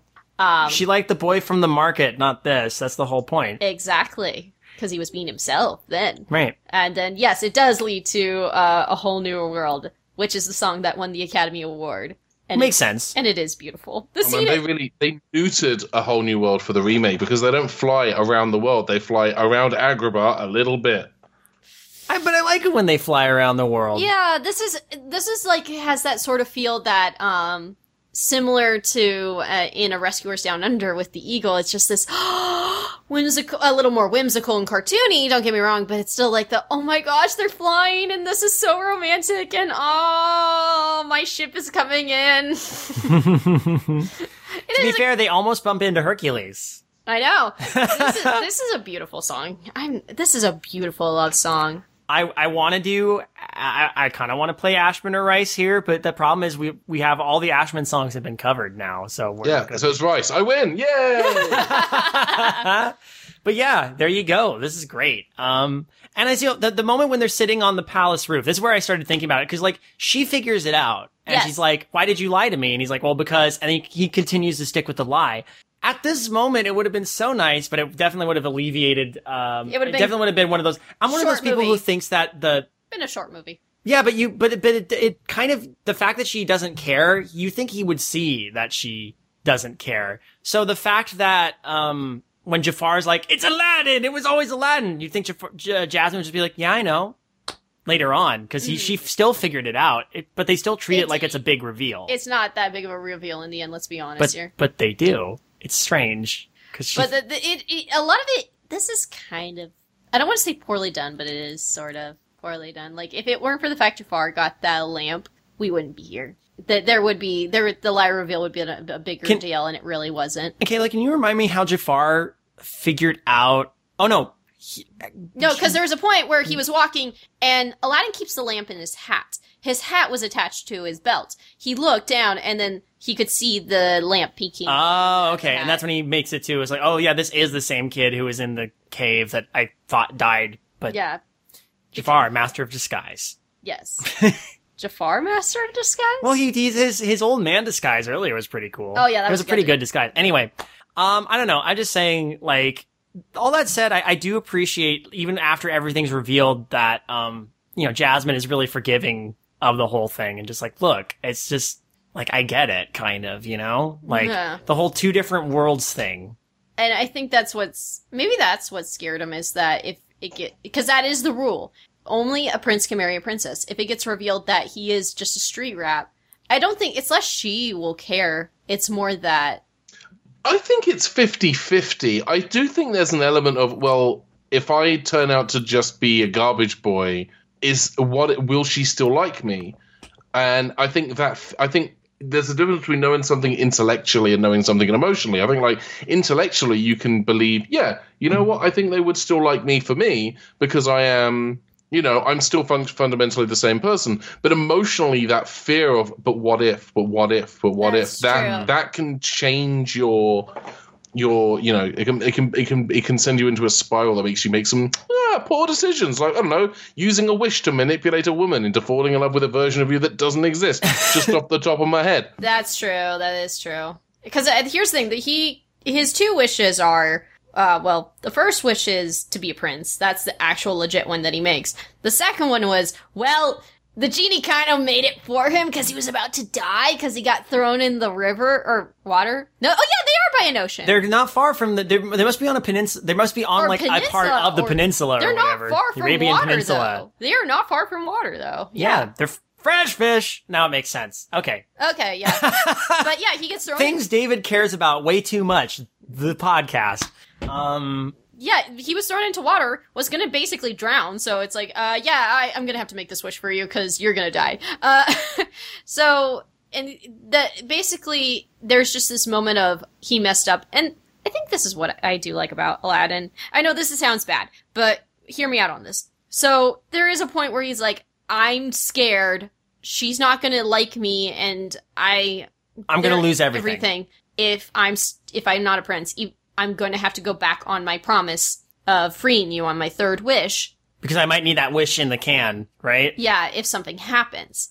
And it is a moment of weakness, but we all do have that. We're not perfect people. Well, it's what I- makes it's what makes him a more. It, it drives the plot and makes him a more interesting character for having flaws. I mean, And then even then after like their argument and all that, there's that point where he's like he's like, he's right. Oh my gosh, what am I doing? I'm just being stupid here. I need to like and we do did have that. We have moments of, of like we if we panic, we fear, we we worry, and then it's like this could cause problems. But then it's like after some time, it's like, oh god, what are we? What was I doing? And it's like that's a human reaction. That's a human Yep. moment, and I do like that. And it it does progress the drama forward. Let's be honest mm-hmm. here. So Yeah. So I'm just saying, I think I like, I just like the way that the, the, I really enjoy the chemistry between Jasmine and Aladdin. I think they're great characters independently, and I think they work really well together. And I think that's showcased very well in the climax. And I, I think the climax of this movie is amazing. Oh, you mean when like uh You know, Jafar becomes an all powerful sorcerer. He sends Aladdin to the North Pole, and Aladdin's able to escape, and then he comes back, and there's a fight, and he turns an into a- a snake and it's it, again he, he he turns into a cobra. Jasmine gets stuck in an hourglass. So yeah, no, this is a this is great. I think this is the part that made me want to young David and probably young Ben here want to act out big chunks of this because this climax is mm, so good. no it's a great climax this is an action packed climax like this is like fight and silliness and oh good stuff and then uh also uh the fact that the way that uh jafar gets defeated is based on aladdin's cleverness and it's been shown over and over aladdin is a very clever guy he's good at tricking people mm-hmm. Like He- this, th- this is established when he tricks Genie into Mhm. letting him, like, freeing them from uh, being trapped in, you know, the uh, uh, The cave, Thank in you. the Cave of Wonders. Yes. Yeah. I- And again, I want to I want to point this out now too. There's there's little moments where where he and Jasmine are like without even talking, they're like, "Yeah, do this thing, and I'll uh, improvise, and we'll get our way out of this situation." Yeah. So it's a nice build up of what's happened before. So they're able to like back each other up. Uh, Aladdin uh, has that uh, idea about making Jafar, tricking Jafar into wishing to be a genie, and Uh, and in come the genie rules. yep, itty bitty living space, I so good. And uh, The animation on that cobra, like when he transforms into the cobra, all that, like, we're, I hope the animators were having a good time with this because man, that looks good. All the Oh, yeah. all the magic stuff looks really good. It's really well CAPS animated. is used very wisely here. Yes, and I we didn't. I don't know if we really talked about this earlier, but like the color palette of this movie is really striking. Like, oh yeah, the stark contrast between the blues and the reds, the golds, and the way that those moods affect different scenes. It's I, I remember and I love the backgrounds of this movie a lot. Like everything here is very um uh, very fitting for the setting Oh, yeah. and really pulls you into the like mythicalness of this story. So It does the same thing that Beauty and the Beast does. Blue equals good, red equals bad. Yeah. So it becomes a theme uh, as we continue through Mhm. as well. Blue Genie versus Red Genie at the end, exactly. basically. Isn't that wasn't that uh, also part of one of the the animated Beatles movies? Oh, the Blue Meanies? Oh, I got it mixed up. I'm sorry. Yeah, they're they're the opposite there. But then again, it was blue versus yellow because that was Yellow Yeah. Submarine. Yeah. Uh, I think one of the interesting things, again, as we come to the climax, in the. I'm going to. Massive spoiler alert for people who have not seen the live action one yet. Oh no! They tweak the ending just a little bit. They don't have Jafar wish to be uh, a genie, specifically. They wish for him to be the most powerful creature in the universe, which allows the genie to do a callback um, to. Uh, there was a wish that was made earlier, that Aladdin made earlier, um, where there's a lot of gray there's a lot of grace there's a lot of g- gray area in that wish which he then u- and he uses the gray area of I want to be the most powerful thing in the universe to make Jafar a a genie Oh, Okay. okay. which I actually again didn't hate it Yeah, that no, that makes sense. You can. That's one way to tweak it a little bit. It's not that I don't think that the call for him to want to be a genie is nonsensical, but again, he, also, he doesn't. it is been shown he's going a little as we continue through. he's literally mad with power. He is. And it's like this is a man that is completely driven by power. Like that is as soon as he gets it, he wants more and more and more. I mean, let's be honest, his original goal was just to become Sultan. And then after that it was like, nope, not enough. Why stop there? yeah, exactly. and then um by the way, it, it, I after he's defeated, the sweet moment of Genie, you're free, really uh, it is a very touching moment. Yeah. I, maybe it's also because of the fact now Robin Williams has passed away, and it just makes the moment a little sadder. But Oh no! I'm sorry. I'm so sorry. Oh no, that's fine. But you just the context of it just hit me. I'm like, oh no. yeah, Oh it, man. but it, but it's still a beautiful scene. It's still lovely, and it does like Genie does seem very appreciative, and it's, a, it's a really touching moment. it is. It's a good culmination. He he put his faith in in, in Al, and Al ultimately was was the diamond in the rough. He was the true the true worth lie lay within. And that whole thing about uh, oh, the problem about the fact that Jasmine can only marry a prince. Eh, oh, the Sultan just decides to hand wave it in that moment. Eh. Eh, who cares? I'm changing the law. I'm the Sultan. I can do whatever I want. And you know, that's probably good for the Sultan too, because now he doesn't have Jafar hovering over him telling him, no, it must be this way, no, it must be that. How, how long has it been since the Sultan has made an independent decision as the Sultan? who knows? it's been 84 years um, as a whole, no, the movie is really good. This movie is a very sweet movie. It's a um, very, it's a different tone from what we've been accustomed to before in the past. It's With the last couple, yeah. yeah, it's a lot, especially from the '80s. Are you kidding me? It's a lot more cartoonier. It's sillier, but it still works, and it's a fun movie. And it's just a show of more things to come as we go through the Disney Renaissance. So, Yes. Uh, any final thoughts about the, the movie as a whole? Uh, there, there are. It's this is kind of this is arguably the beginning of the end of the traditional Disney movie for two reasons. Number one, you have the the inclusion of Robin Williams and the star power associated with Robin associated Not with Robin true. Williams. No, no, no. Well, there's there's other movies that do this too, but go on. Okay, but I, I mean, there's, there are points that I'm specifically drilling towards. Like there are there are a lot of like media analysts who have specifically cited Robin Williams casting in Aladdin and the way that again the marketing was handled as being the kind of the beginning of the end of the way that these movies were traditionally cast with you know voice actors. And and after this after this point, like the early '90s, is a real transition away from hiring voice actors towards hiring names that will get bums in seats. That's, mm-hmm. that's, that's true. That and the other thing is, I would say that the between Aladdin and and Beauty and the Beast, there's a real shift away from. Uh, or, not, I say a real shift, but there's the beginnings of a shift away from what we associate with a traditional Disney movie, like you know things like Beauty and the Beast and uh, not Beauty and the Beast, things like uh, Sleeping Beauty and uh, Snow White. And we begin we begin that kind of slow slide towards the kind of more boys' adventure style movies that ends you know takes us into you know tangled for uh, t- tangled territory and uh, kind of a little bit with with Frozen, although Frozen is still able to kind of maintain some of that that musical whimsy. Um, but this is, I, I, would say that the the double whammy success of uh, of Beauty and the Beast and uh, and Aladdin is kind of where you start to see a, see a real shift in the way that Disney makes their movies, and this is perhaps most apparent in um, the in the Emperor's New Groove and the entire production of that movie. Um, and the kind of the way that everything again uh, it suffered a very similar fate to Aladdin that everything had got scrapped and started again. Mm-hmm. Um, and the end result is much more you know hinged upon that kind of chaotic robin williams style energy and also this kind of you know buddy road trip uh, adventure film.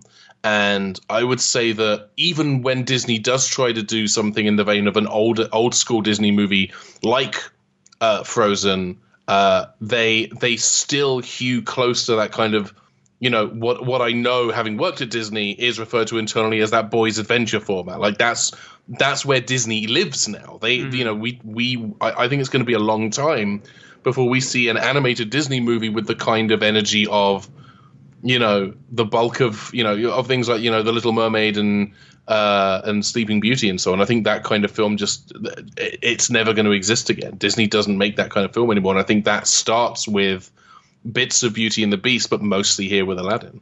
Well, I mean, I think I think you're on. I think you're onto something for sure. Because like, I, I wonder if if the format is just shifted more because maybe they, they recognize that the adventure aspect is a little more. I mean, look at the look at the Rescuers Down Under. Well, after the, I think it becomes a little more apparent after Lion King because oh the, yeah, you got to realize after the next movie after this is the Lion King. That's right. Okay, and yeah. then uh, but at this point there were two movies in in the midst. It was Pocahontas and Lion King, and everyone, all the whole team of anim, like Disney Animation was pinging our, their bets on Pocahontas. They thought this was going to be the star power, or a Lion King was going to be the like eh B movie that's going to do okay. Mm. And of course, that was not the case at all. And Pocahontas is definitely more a Disney princess, not so adventurous type movie. I, I would argue, in fact, that Pocahontas is probably the last quote unquote traditional Disney movie in that mold. Uh, close. I, I after that we do get well. Okay, after that is Hercules and mm-hmm. no no no sorry not Hercules. Hunchback of Notre Dame, Hercules, Mulan, and then Tarzan, and then we shift into the next generation of movies. But yeah, in terms of like the Disney princess mold, sort of uh, focus on the female I well, Mulan sort of is like well, that, but that is more well, boy I'm not referring specifically to a focus on a female character. I'm talking like Mulan obviously focuses on on the titular character, but that film also has is more like, adventure packed. It is. It's definitely... much more adventure, and also the, like, one of the things that people forget when they talk about Mulan, that film is um, is only a musical for the first. The first half of that music movie is Disney musical, and the second half of that movie is oh dang, there's a war happening. We can't sing anymore, and they yes. stop. that is true. Come okay. to think of it, oh man, I'm gonna, I got a big pin I'm going to put in Mulan when we talk about it way later, but you just reminded me of something. So I'm going to save that for when okay, we talk about okay. Mulan. But yeah, I think this I is... just had an epiphany. Holy goodness. But gracious. I think yeah, I think it was the Lion King Pocahontas shift. Again, Pe- Walt Disney Animation Studios, the executive was like, Pocahontas is going to do well, Lion King is not going to do as great. Cor- later on, that discovers that's not the case at no. all, and I think that does become the shift. But I think maybe Aladdin is that last like, hmm. You could uh, either way. There is a paradigm. I mean, there was already a paradigm shift before this in the studio. Oh yeah, and there's co- going to yeah. be another one coming. But uh, right now, you can see the way things you you we are. It's been so fascinating doing this podcast because uh, in watching these and really looking into them with with um, with Kayla, we've seen the evolution of the medium. We've seen the way the styles have changed. We've seen the way that the the, the movies are done have changed and it's been really, really interesting. And there's a distinct tone and vibe and style to these kind of movies that's going to change, uh, coming up here in not too long, even, even. I mean, just even just the way that the films are animated, the way they're colored. By this point, we're like you said, we're using the CAPS system uh, for how it's animated, and I'm like, and you can see that difference. You can Yeah. see that difference as, as early as the the rescuers down under, and I just, I just think that I'm honestly at this point, I'm just in it for the journey, and I'm gonna. Uh, draw a lot of my own conclusions as I go forward, but I think, I think, yeah, I'll, I'll be interested to see how that, to see Yeah. when it really shifts. And I think, And there is the there is one tipping other thing as well because I know earlier we were talking about is this the first Disney movie? Is this the only Disney movie that opens on the villain's point of view rather than the hero's point of view? Mm-hmm. And there is one other actually. I've just uh, it's just occurred to me. Uh, Home on the Range opens with Roseanne Barr. Um, to be fair, to be fair. That's fair, a fun joke. That's a No, no, fun it's a joke about joke. Roseanne Barr. But I was just I was jumping way ahead. Tangled, I think, actually starts with Mother Gothel. So Sorta. Hmm. Well, okay, we'll see what happens. You know yeah, what? we'll, I haven't seen there. Tangled in a very long like, time. but- We're gonna but think about We're that. just saying before this. This is the first one. It begins on on like- Jafar. Yeah, I yes, it begins with the peddler, but the peddler is the. Uh, I, I see him as more the I'm telling you a story. He's the framing device. He is the framing Yeah. device. And, and he's not even a framing device because a framing device appears at the beginning and the end. He's just at the beginning. but Yeah. he's the genie, so technically he's at the end too. but it doesn't happen in No, the I- narrative, yeah. so it's not canon. oh It- it- man, it's, it's it's a half frame. It's a half frame. Uh, It's a fr. it's, a a fra- fra. It's a yeah.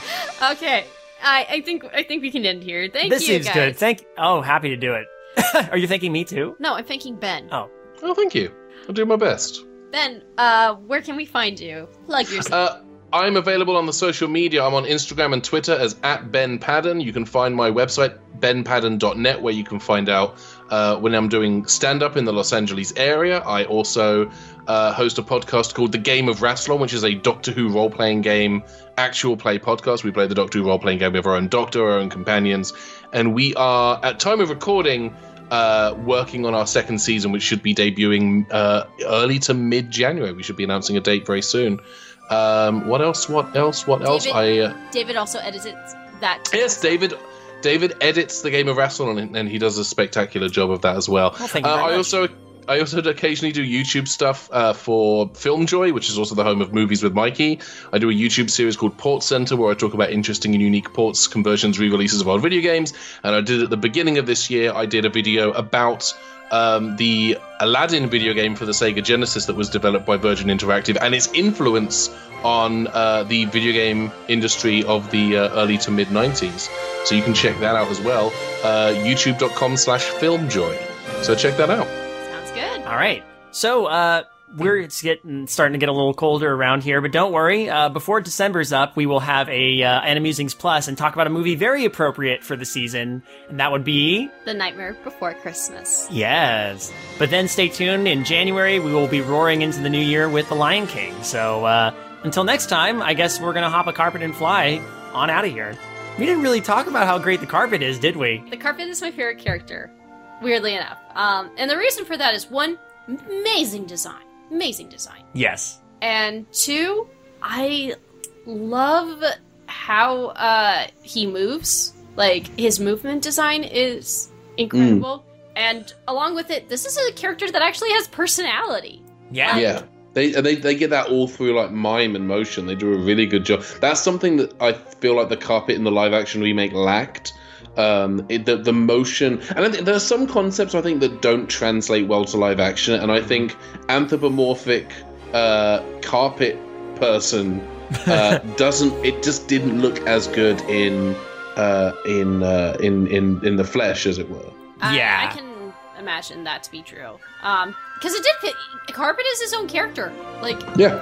this is this is a character with like male pronouns that actually has a personality that like um he has a sense of humor he's good at chess like He likes long walks on the beach.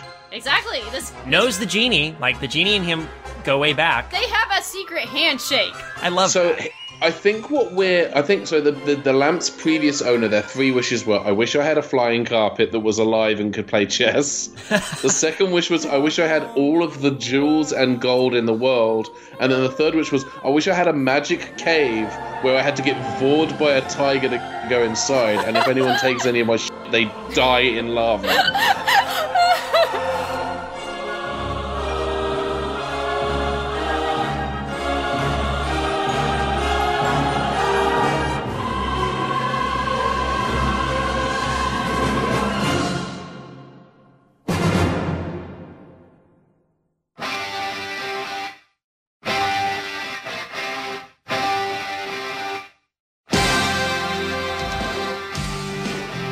like wrestling? Well, I'm here to tell you about Massive Buds Wrestling Show. I'm Brendan Creasy, and you may know me from podcasts such as Radio Brendo Man, Popsicles, and MBWS in its former names. But we're still here, and now we're Massive Buds Wrestling Show. My friend Keith Gomez and I talk about the latest in WWE, Southern California indie wrestling, and cannabis. Yeah, that's right. I said cannabis.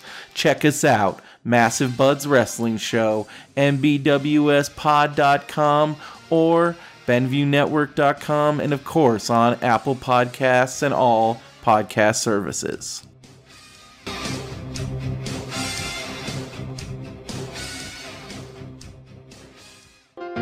This podcast is a part of the Benview Network. You can find this and other podcasts like it at BenviewNetwork.com.